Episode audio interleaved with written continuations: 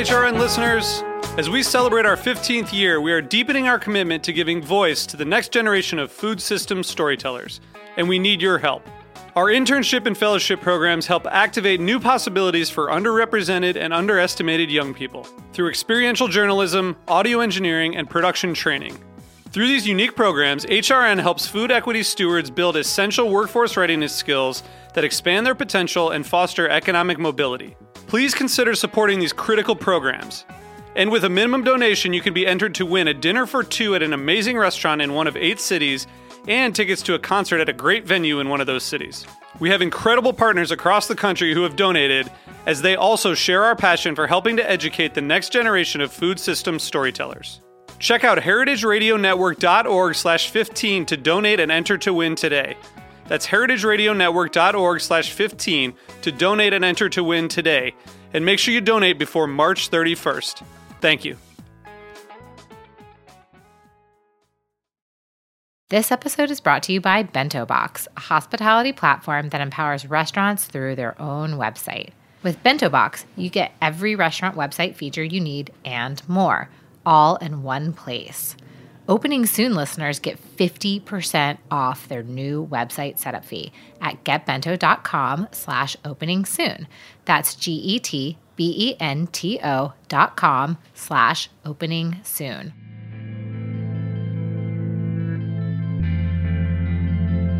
Welcome to Processing, a show about the intersection between food and grief, with your hosts, Sara Tangora and Bobby Conforto. On this show, we're going to really explore where grief and food intersect, how they go hand in hand, different people's experiences with their specific traumas, and how food played a part from the beginning to the end of that experience. And how, as individuals, we uniquely process life's traumas and losses through either the longing for, the creating of, the avoiding of, the obsessing over, and the eating of food. I remember right after Michael died, I still miss him, but I missed him so badly that night that I stopped at the convenience store on the corner and I bought a container of Ben and Jerry's Cherry Garcia. It's too sweet, you know, it's too everything. And I went home with it and I took it to bed and I thought to myself, gee, so this is my first menage a trois after Michael's death. Me, Ben, and Jerry. And I ate the entire thing. What do you think your relationship to food was during times of crisis? I think that um, my sister and I use food to reward ourselves. I wish I had something more no, interesting to say, but definitely like spaghetti and meatballs and chocolate cake. my mom still can't eat rucola. It makes her too sad. I've also experienced a lot of loss, as has Bobby. And I think we really wanted to find a way where we could like work together. There's something that feels very compelling about doing a project with you, Mom, um, as just kind of a missing piece in life and just something we've always wanted to do but not known quite how. Can't think of anything better myself. I think that, I mean, any conversation about grief, I think prepares everyone for grief because there are so few conversations about grief. It's why I think that yes. what you guys are doing is so important.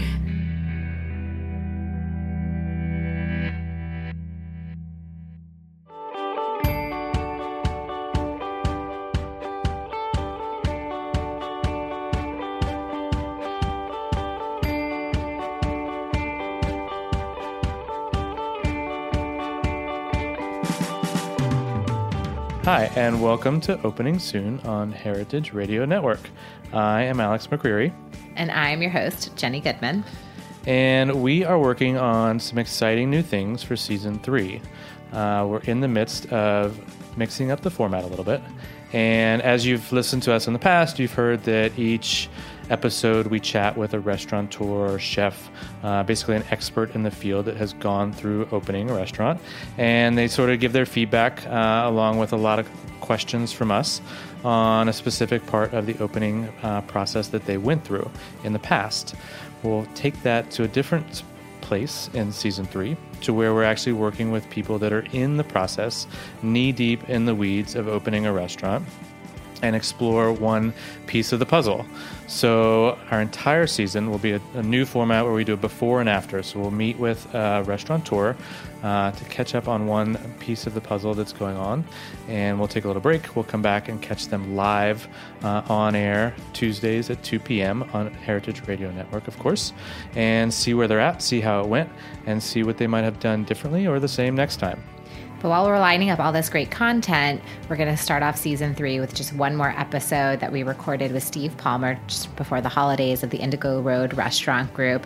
And it was all about wellness and sobriety. Um, Steve has been in recovery for almost two decades now. And given that it's January and a lot of people take this month off to dry out and reflect, and sobriety in the industry is always really super important, we thought it would be a great time for you to listen to and be inspired by all the great things that Steve does. Um, can't wait to share this episode with you and share with you the new format of season three kicking off January 28th at 2 p.m.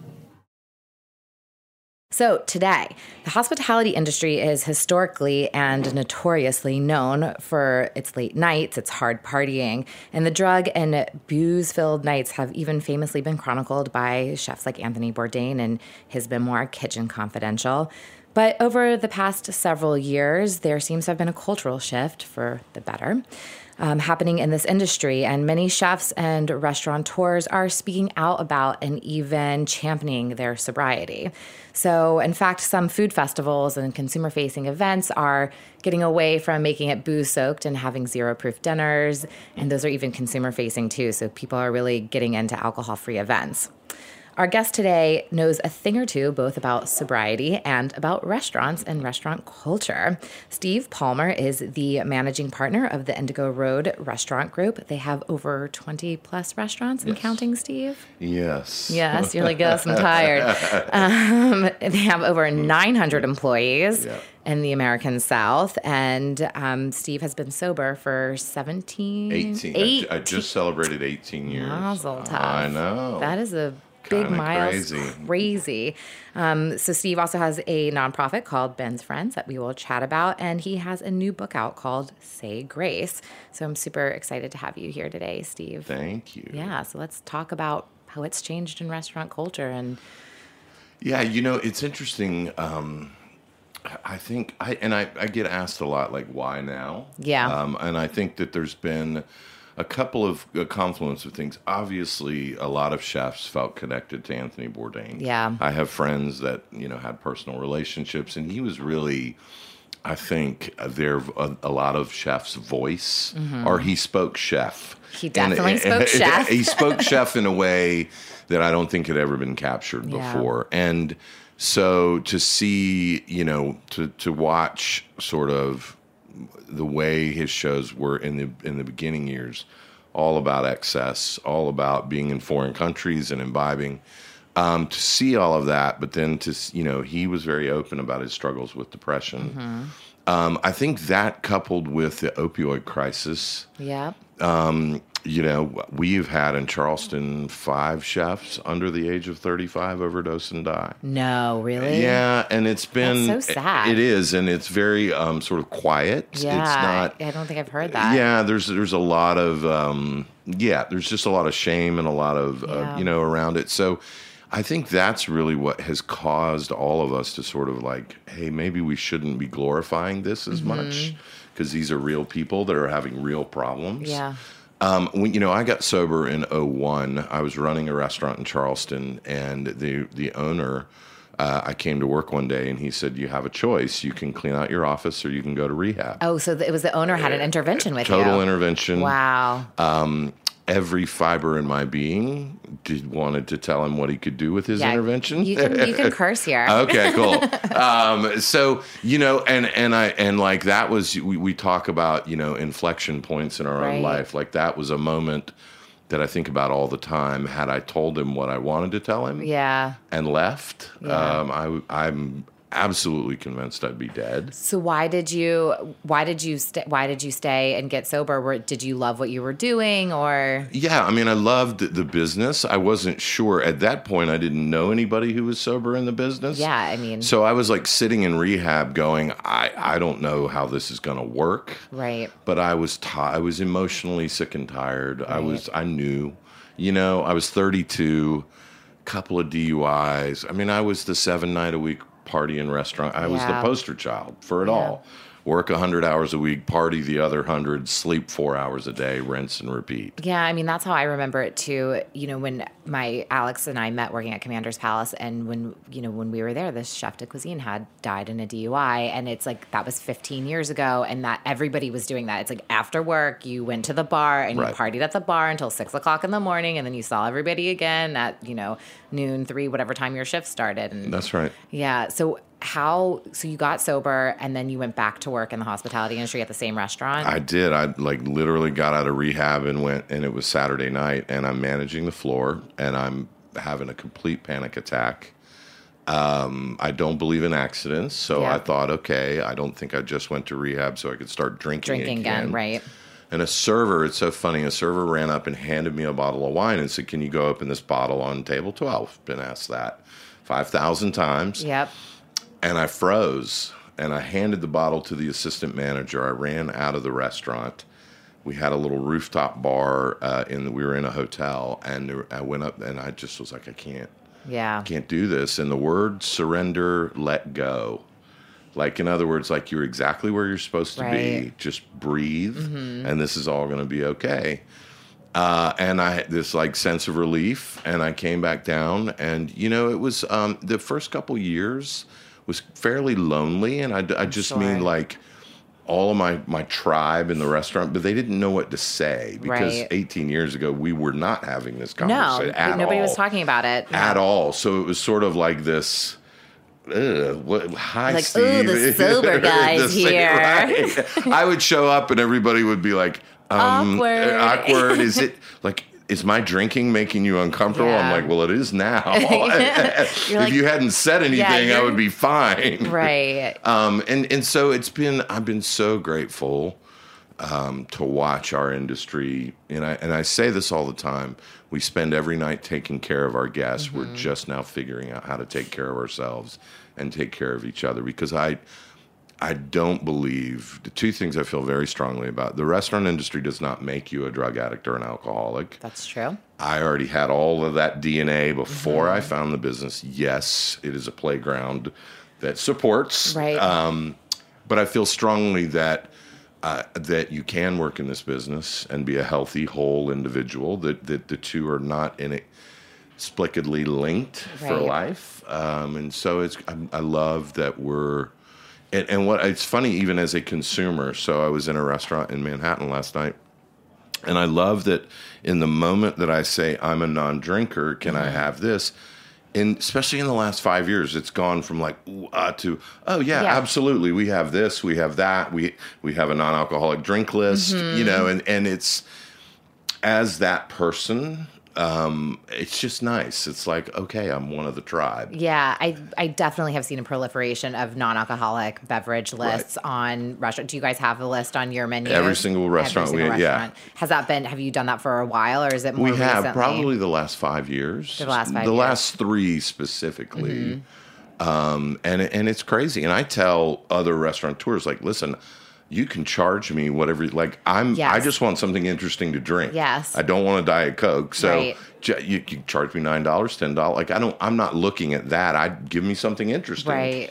Um, My Alex doesn't drink either, and it's the same thing. It's like when we go to restaurants, he's like, "I will pay twelve dollars for Yeah. a non-alcoholic Right, beverage. right. Like, just makes yeah, make something cool. I mean, I think it's a great place to pick up extra money for, for Absolutely. businesses. I was at Gramercy Tavern two nights ago. Uh, they have a ginger swizzle. Ooh, delish. Uh, and I had four of them. Oh my you know, at fourteen dollars. uh You know. Yeah, it adds up. oh yeah, It's so true. yeah. But it's been it's been great, and um, you know, we we had a chef about three years ago named Ben Murray, who um, Ben and I had known each other for years. We had done a lot of drugs together. We Mm-hmm. had done all the things, we had lost touch, and he, uh, a mutual friend, said, "Hey, Ben." Has cleaned up his act. Okay. If you need kitchen help to like open a restaurant for 90 days. Okay. So we were in a remote city. I text Ben. He showed up. The there, there's no you would never meet Ben Murray and say depressed ever. Life of the party. Dean Martin kind of always had a joke. Um, he worked for six weeks. It was an opening, you know, 6 a.m. to midnight. Fast and Furious. I never saw him take a drink. And I guess he was going back to his hotel room and drinking. And uh, he stopped showing up and, and he committed suicide in the, in the Oh my hotel God, room.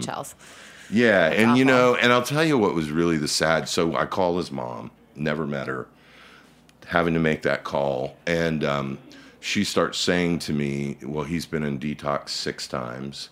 I had no, what we had no idea he was struggling. On opening night, there were three sober chefs in the kitchen with Ben that would have dropped everything if he would have just said, I can't seem to get this. How are you? And and that was I was so struck by like why didn't he just say something? We would have done anything to help him. And um, that was and so I really was like, you know, I want to honor his life. Um, and we started Ben's Friends, which is a weekly support group. And and here's the sort of beautiful I don't know how you would say it. When we started it, we just thought it'd be a Charleston thing, and it's once a week. We certainly don't think once a week is going to get anybody sober, but it's a landing pad for people in the business that are like, I need help. What do I do? That's amazing. Um, about nine months later is when Anthony Bourdain killed oh. himself, and I don't know Anthony at all, uh, but but it was literally like overnight. Uh, the Wall Street Journal started calling New York Times, like, "Hey, what is this thing you're doing?"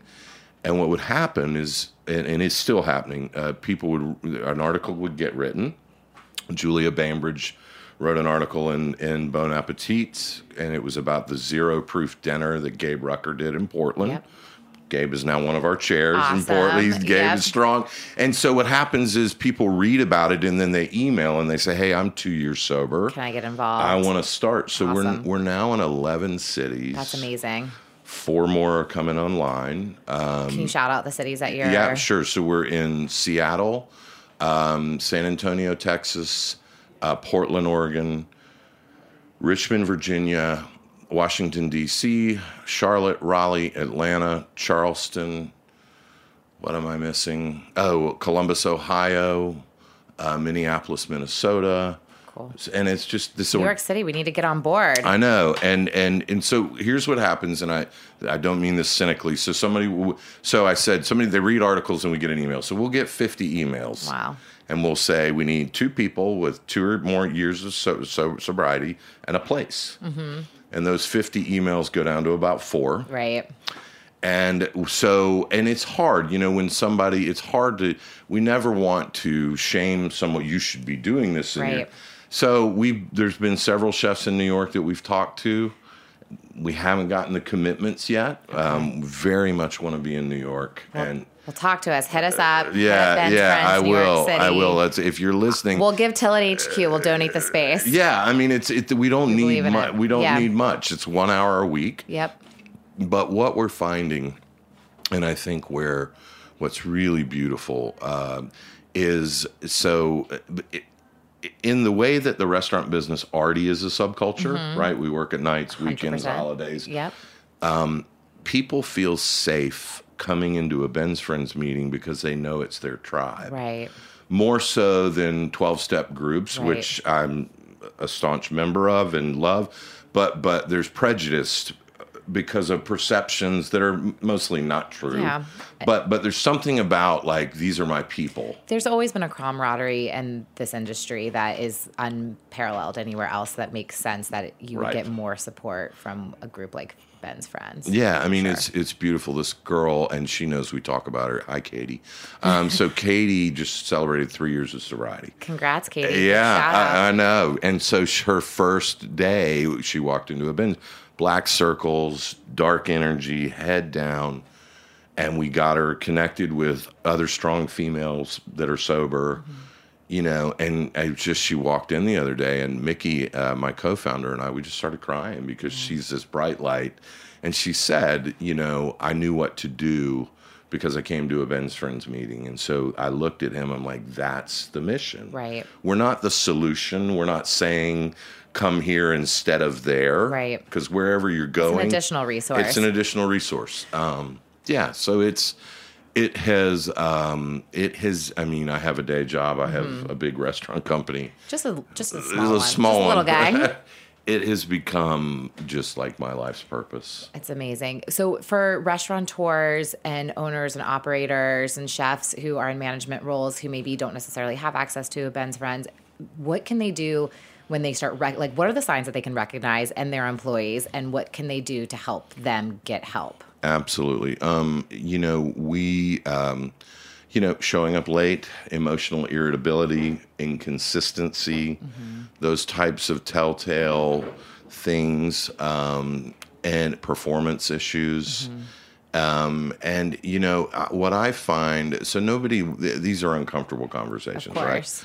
And and some of the time, the person that you're worried about might have been the person you were having a drink with the week Right. before Yeah. but you went home and they stayed out all night, you know, um, I always say have the conversation. It may not yield the result, so you've got to you've got to have a motive that says I'm going to do this because it's the right thing, not necessarily because I'm trying to get a certain reaction. Um, have the conversation. They may not respond to it, but you may plant a seed that when the third person has the conversation, they go, you know what?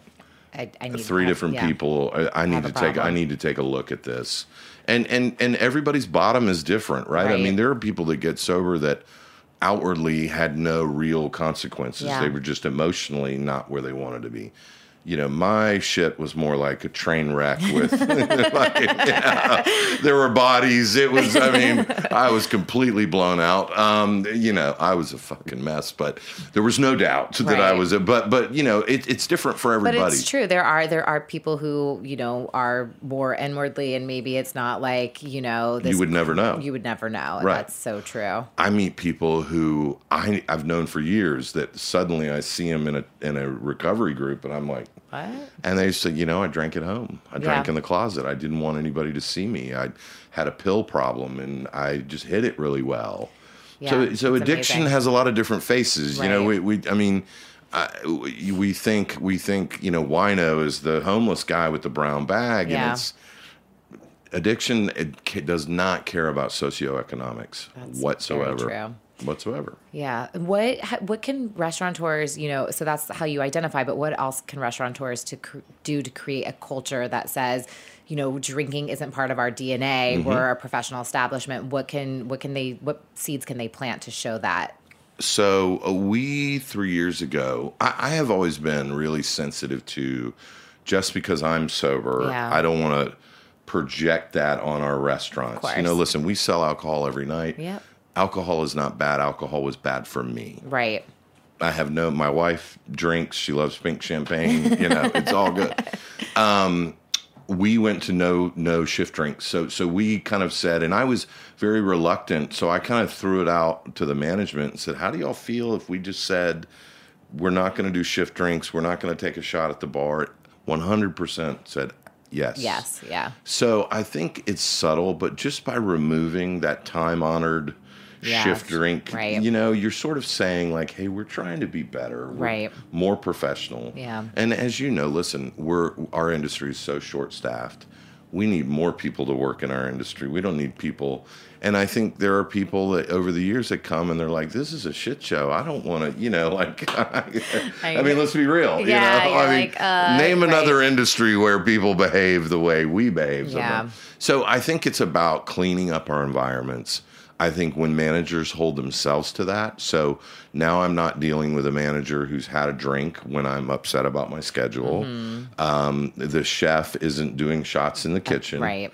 And, um, you know, hopefully they're coming to work a little less hungover. Yep. So you're performing better. It- I mean, Yeah. it's, it's funny. I, I, I was having dinner with someone last night who has a big restaurant group, and they're sober, and we didn't know each other. And the more we started talking, And I said, it's amazing how productive you can be when you sober up an alcoholic because we get so up crazy. early. Yeah, it's Ga- Gabe so Rucker, you know, he's got this run He's club. running like crazy. He's amazing. He's like fit chef Portland now. I know. Nuts. Yeah. I'll be like, how many? I, we ran 50 miles today. I'm like, oh my god. Yeah. And uh, and and what, what a great group of guys. I mean, there's like 30 or 40 people at Ben's Friends every single week in Portland. Yeah. Gabe has been. He's just been amazing. Yeah, that's. I mean, it's great that there's those those resources Right. out there. So, do you feel like these? Have you seen other restaurant groups go to like no shift drinks? Yes. Yeah. Yeah. I think we're cleaning ourselves up, and let's be honest, we needed to. And I, I don't. You know, uh, this could be a controversial statement, but the whole Me Too thing. Don't Yeah. tell me that that addiction is doesn't touch I was that subject. actually ask. I mean, come yeah, on. I I, to, I actually think part of the reason that wellness and like sobriety has also been a part of this is has to do a little bit with the Me Too thing. I think the board, I think Bourdain and Me Too were big impetus for people. Absolutely. Like it's time to get our shit Eh, we get- together. like people, I mean, yeah. uh, when we think about the worst examples, Yep. How many, what percentage of those moments were was alcohol and drugs Oh, involved? I mean, yeah, it's all about late night partying and Uh, you know, people, and, yeah, and, and so I just think it's about being professional. Yep. Um, it it doesn't mean you have to be stiff. It doesn't. I mean, listen, we can still have fun. we can have yeah. fun. Just and if you're gonna drink, go do it somewhere else. Right. And we'll clean up. We'll shut down. And uh, yeah, so things like that. We we brought in yoga, meditation. So you're bringing in wellness programming. Absolutely, and Yeah. and yeah, I'm I'm going to continue to find ways Yeah. because I want healthier whole being. The planet needs it. the planet needs it, but also your staff. So have you seen your talent pool change Mm-hmm. yes. and improve over the past few yes, years? a hundred percent yes, and it and it it's it's really like remarkable how profound. I'm not deluded enough to think that there aren't people with drinking problems in our company. And nor am I judging anyone, But right? there's people with drinking problems at nine to five jobs too. So I mean, it's not, yeah. you know. Yeah, so I'm not saying like we're this pristine, but I will tell you that we're attracting better people because they go, they're serious about what they're doing. It's not a party and a free for all. Like they're serious. Right. Um, I- And I- that makes good business sense. I mean, you want people who are serious and who want to stay yeah. and like you know work through management and all those things. and our employees deserve better leaders, right? Right. If we're going to do this for 12 to 14 hours a day, Right. they deserve to be treated in a hospitable way and be in a good environment, Yeah. be in a positive environment. Yeah, for sure. So I want to go back to like the early days of when you were getting sober and tell me how what were the struggles? What was like the hardest part, you know, for somebody maybe who is recovering, Right. you know, and going to go back to work and hospitality because that's what they love to do. What are the hardest what was the hardest part for you? How can colleagues support colleagues as they're going through this? So it was the real lack of community I suddenly felt. Mm-hmm. And I didn't. there were- I didn't feel like it was malicious. Right. I just felt like people didn't know what to say. Right. um, I, I, you know, and, and then I would go to, you know, 12 step recovery meetings. Great people saved my life, but not a lot of restaurant people 18 years ago. Right. So they can't relate. Uh, some of them are like, you need to get out of that business. There's no way you can be sober. In I that. would imagine I, I could Oh, see that being like get the hell out of that business. get out. And You don't want a desk job? You don't want to No. and thankfully, I had a mentor, a sober mentor, who said, "Look, if you are willing to do the work, you can do anything you want. Right. Getting sober is not about having less of a life; it's about having more of a life." Right. Um, I think what we can do as an industry is just to be supportive, just to pat that person on the yeah, absolutely that's great if that's where you are let us know Yeah. Some it- these things sound so but you you cannot imagine when you're the, the when you feel like man i'm on this new walk all by myself just a little bit of human kindness even if they don't fully understand you know just somebody saying i think that's great Right. let let us know let me know how we can support you um it's inclusiveness right Yeah. i mean i can remember the early wine tastings and i'm like Yeah, what do you, how does that go down? Because I mean, there's there is a lot of training around wine Yeah. knowledge, and especially you know to be a, a good manager and GM, and uh-huh. what- You need to know wine, yeah. Right. So how does that work for you? I think you, I think you can still hold sober individuals accountable for knowing the information. Mm-hmm. They can ask other people. Um, so I have a pretty great story about wine training. I'll brag on my wine director. So, so we have a restaurant. It's in a remote part of South Carolina. There happens to be a rehab in this small town. Okay. So, like sixty percent of our employees are all in rehab. Oh. So my wine director, Vonda Freeman, came to me and she's like, you know, I was doing a wine tasting at Town Hall the other day, and only like three people could drink. And, and she was like, so I started thinking about how can I. So she went to Jelly Belly, you know, the jelly beans? The jelly beans. No, yes. that's so and so she was like, all right, so if Cabernet is black cherry and this, so she made a mixed a bowl that is so of cute. Cabernet, Oh Pinot gosh. Noir, and Merlot, and then went back and said, okay, this is what Pinot tastes like. Yeah, that's so, fun. Yeah. Um, but yeah, I think you can you can show that person the respect and say, how can we help you know the information? Right. Because obviously we need you to know the information. Take notes, ask questions. There's there's kind ways to go about that Yeah. without ostracizing people. Yeah. Um, and I, I think the biggest thing is just being compassionate. Just have some empathy. You may not even agree with that person. Right. My best friend, when I got out of rehab, sat me down for two hours and said, "This, this is a false alarm.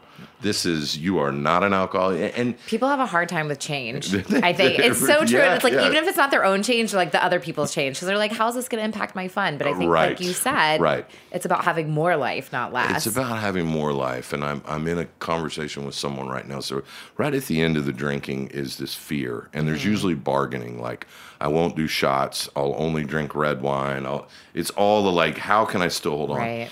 And the the really residing fear for somebody at the end of their drinking is what will my life be? I can't. Literally, the text today was I can't imagine my life without alcohol, but I know that I have a problem. Yeah. And I always say the same thing like, man, you have no idea how much life is on the other side of this one thing. Right. Um, and you know, it's it's uh, it's it's so I think I think just more empathy and compassion. Really, you don't have to have a bunch of answers for somebody if you just say. Uh, my chef partner, it's like it's sweet. We have like a bromance thing. Oh, I love bromances. I- we have a big bromance. Jeremiah Bacon, his last name is Bacon, and he's a chef. He was meant for this he was, industry. He was meant. He will be in restaurants and the desserts. You know, sometimes have alcohol, and I can't. Mm-hmm. Like I haven't had tiramisu because Oh, it's usually right. so. When it's savory, it's cooked out. Right. Right. Right. But he'll, go, hey Steve, make sure you don't eat that. It's got, you know, He's, like, he like out takes for you. care of me, so it's sweet, you know. And just those little moments for a sober person, I cannot underscore how how just you're like okay I'm I am one of the tribe. Yeah. Just because I had to make this choice, wanted to make this choice, I'm still part of the tribe. Yeah, no, compassion does go a long way, and I think the programming, you know, getting rid of the shift drinks, Yes. like having some wellness programming makes so much sense. Let's take a super quick break, and we'll come back with more.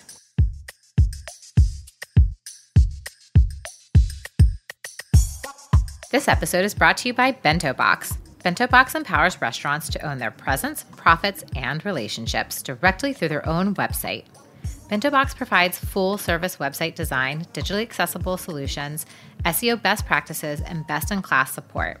Plus, you can increase profits both in and out of your restaurant with online ordering, catering, gift cards, and events.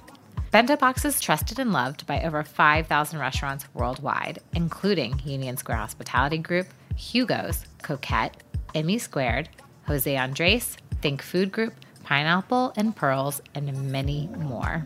With Bento Box, you can get every restaurant website feature you need and more, all in one place. Opening Soon listeners get 50% off their new website setup fee at getbento.com slash opening soon.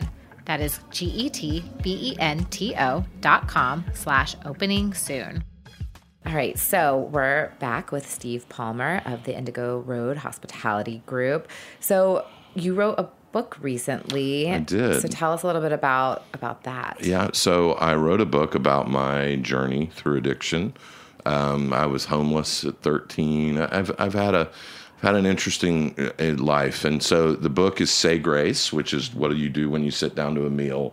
It's probably more so in the South, but it's Yes. a sub, very Nope. Southern. Like we say grace. We we say we give thanks. I have a secret. I grew up in the South. Cool. I'm Jewish, so we didn't say That's grace. a oh well yeah okay I yeah yeah I, and I it's funny because I was worried a little bit when I I, I knew I wanted the word grace Yeah. and that's a, a very I know often associated with Christianity but that for me no, but being gracious is something about being in the hospitality when you give and- somebody yeah, grace you're giving them a gift Yep. And so there's a definition of grace called a gift freely given without expectation Yeah. of return. So, um, say grace, how the restaurant industry saved my life, and and really in the book I write about my life. I write about Ben, Ben's friends, all that we're doing. But but I truly believe that the restaurant industry saved my life twice. The first time was just when I found it. I was. Um, I was really bad addicted to cocaine and and had been a roadie with rock bands in the 80s like Bon Jovi, Poison, Warrant, Guns N' Roses, that Wow. whole thing. Did you have big hair? I had big hair. it's a story for another time. um, but but the the restaurant business was the first place I ever felt accepted. Like just come as you are. Yep. It doesn't matter where you're from. You didn't have to go to a fancy school. Mm-hmm. And I actually say this in our orientations now. Like it's an equal playing field. It as long as you show field. up Yep. and you're part of a team and you work hard, you're welcome Yeah, you can go from dishwasher to, to GM. know, to GM you, very ca- easily. You Yep. can, and I love that about our Mm-hmm. business. Um, so it saved my life in that way, even though what was accepted was the excess and the drugs and alcohol, but then the intervention that happened. So I write a lot about that. Um, I also, you know, I wanted to kind of write, I- I wanted to talk about Ben's friends, but I wanted to write a love letter to our business. You know, we've taken some hits in recent years with Me Too, and there's a lot of sort of rocks that get thrown at our industry. And there's so many good people, Yeah. the best people, and charitable souls. You know, I always you think about like how many charity events in America are happening tonight where chefs are leaving their Yep. restaurants And they're going cooking cook. food to help Mm-hmm. raise money for a cause. Um, so I just wanted to write a love letter to, to the industry. So how? So do you think that the reputation is going to be cleaned up over the next I do. few years? Of, I do. Yeah. I think as as as you know, restaurant and chef, uh, the celebrity thing, I have mixed feelings about. But you know, as people go out to eat more, right, our business is becoming more viable, more and more and more. And um, I think that puts us in a different category. And I think people view restaurants differently. Um, I think a lot of is expected of restaurateurs now. We, we're supposed to be socially active. We're supposed Yeah, to you're the face of the business. we're the face of the business, and it's not just about serving food Yep. anymore. Um, politics, and so, um, but but I I love that our industry is getting cleaned up. Yeah, I, I think a lot of people agree with that. So keep fighting the good fight out there, people, and you know, providing these programs that have an emphasis on wellness. I, I love that.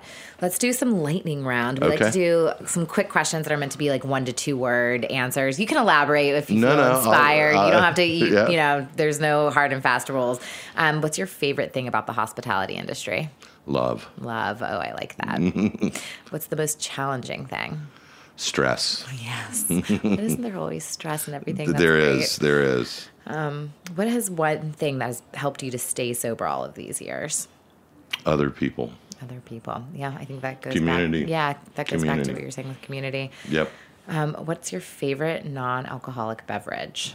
I'm having it. It's a Oh, mo- cool. it's a it's a Moscow Mule with no alcohol. It's a ginger beer with beer. lime juice. Yum. Yeah, It does. It looks delicious. Yeah, He really I- is having it. He's I'm like- drinking it. All, I'm Yeah. drinking them all the time. Awesome.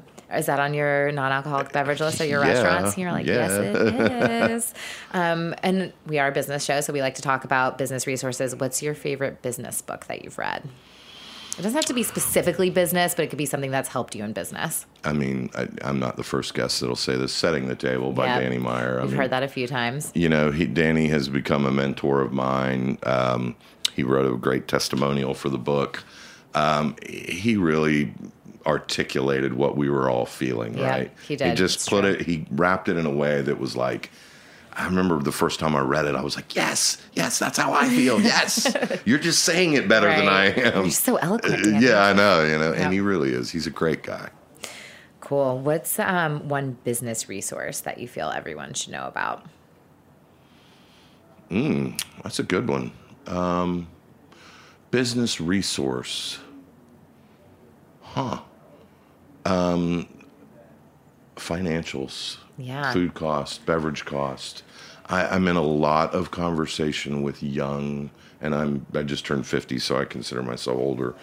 Young. You're a spring Uh, chicken. I'm trying. Um, you know, a lot of like mid 20 year olds that Mm-hmm. have opened their own place and they, they're not making money and they don't, you know, they signed a bad lease or they don't know how to manage. And, and it's, you know, the finance side of the restaurant business is the real non sexy side, but it's, But it's the most important. it side. is the Yep. foundation because you know and and I see nothing is more heart-wrenching and listen not all of our restaurants have been home runs so Yeah, course. full disclosure Well, 20 plus. I mean, yeah, yeah. I mean, like, we're, record. we're we're doing okay, but you know, listen, nothing is more heart wrenching. And I when you meet a restaurateur that had all their hopes and dreams in something, and and they're serving good food, like.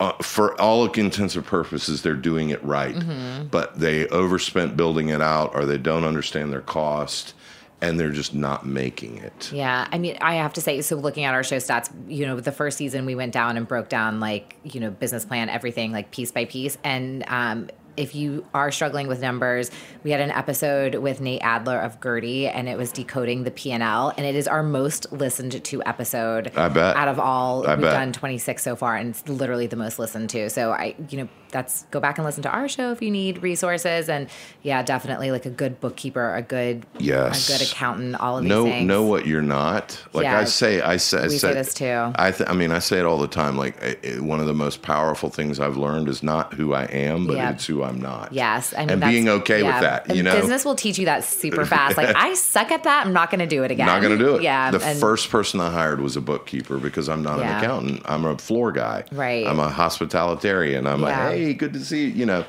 um, it, it, our business is hard enough making money, and it is Yeah. brutal. Yeah, it's tough. Yeah, Yeah. numbers I think are definitely finance would be the biggest resource I think that that young restaurateurs miss. Yeah. And listen, I've made mistakes and learned as I've gone, and for the most part, they haven't been fatal. Yep. But they can be. You sign a ten year lease on something that you're never going to be busy enough to cover the rent. There's no way out of it. That's why we started this show because we were the fastest restaurateurs. We opened and closed in six months. So. Oh wow! Yeah, I didn't realize. I'll tell you that story another day. Okay, all yeah. right. You can also go back and listen to episode one and two, and you'll you'll hear I'll- the whole shebang. I'll do it. um, all right, last one. Who's a mentor, inspirational leader in the industry you'd like to shout out? Danny Meyer. Yeah. Danny's been incredible. When when we were at about four or five restaurants, I reached out to him and was like, you know, he was a he is a guy that in my mind was able to grow without losing their soul. And I know that, like, listen, not everybody would, you know, there are people that have left that company and said it's not the same, but he's done it better than most. Yeah. And Michael Anthony, the chef at Gramercy, has become a good friend. Well, I got engaged there, so so that group really holds a special place in my heart. And I think they've just been a way shower for so many things. For so many things, About what. Mm-hmm. it means to truly be hospitable, right? Yeah, for sure. All right. Well, um, now we like to go through our opening soon announcements. So, are there any restaurants or friends you want to shout out that are opening soon or maybe just recently opened? Um, yes. So in Charleston, there is a restaurant called Jackrabbit Filly.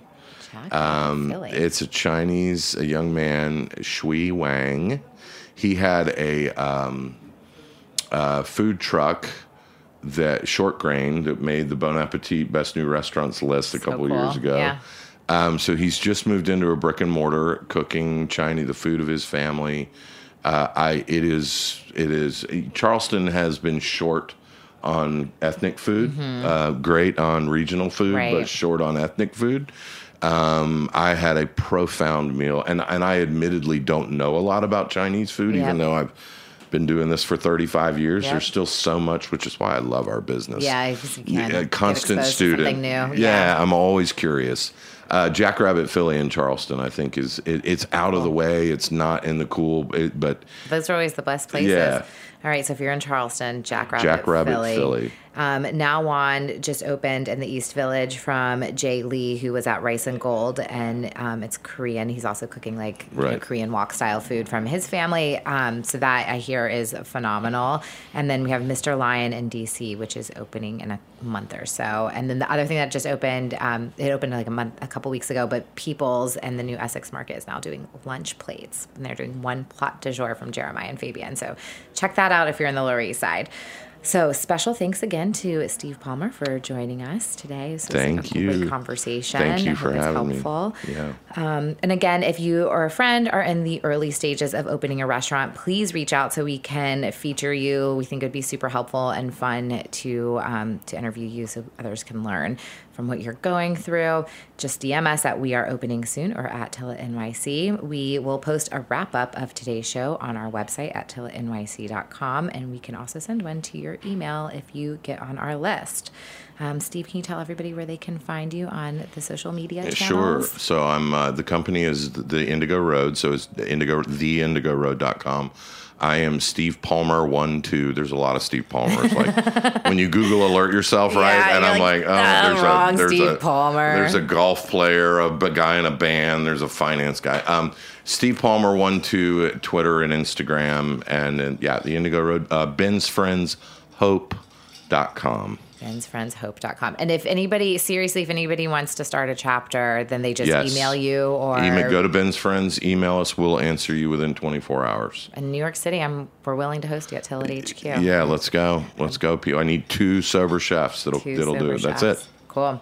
All right, so follow the journey on Heritage Radio, subscribe on iTunes, Stitcher, or anywhere else where you get your podcasts, and don't forget to follow us on Instagram at We Are Opening Soon and at Tilla NYC. And please give us a review on iTunes; it makes a big difference. So thank you so much for joining. Thank you.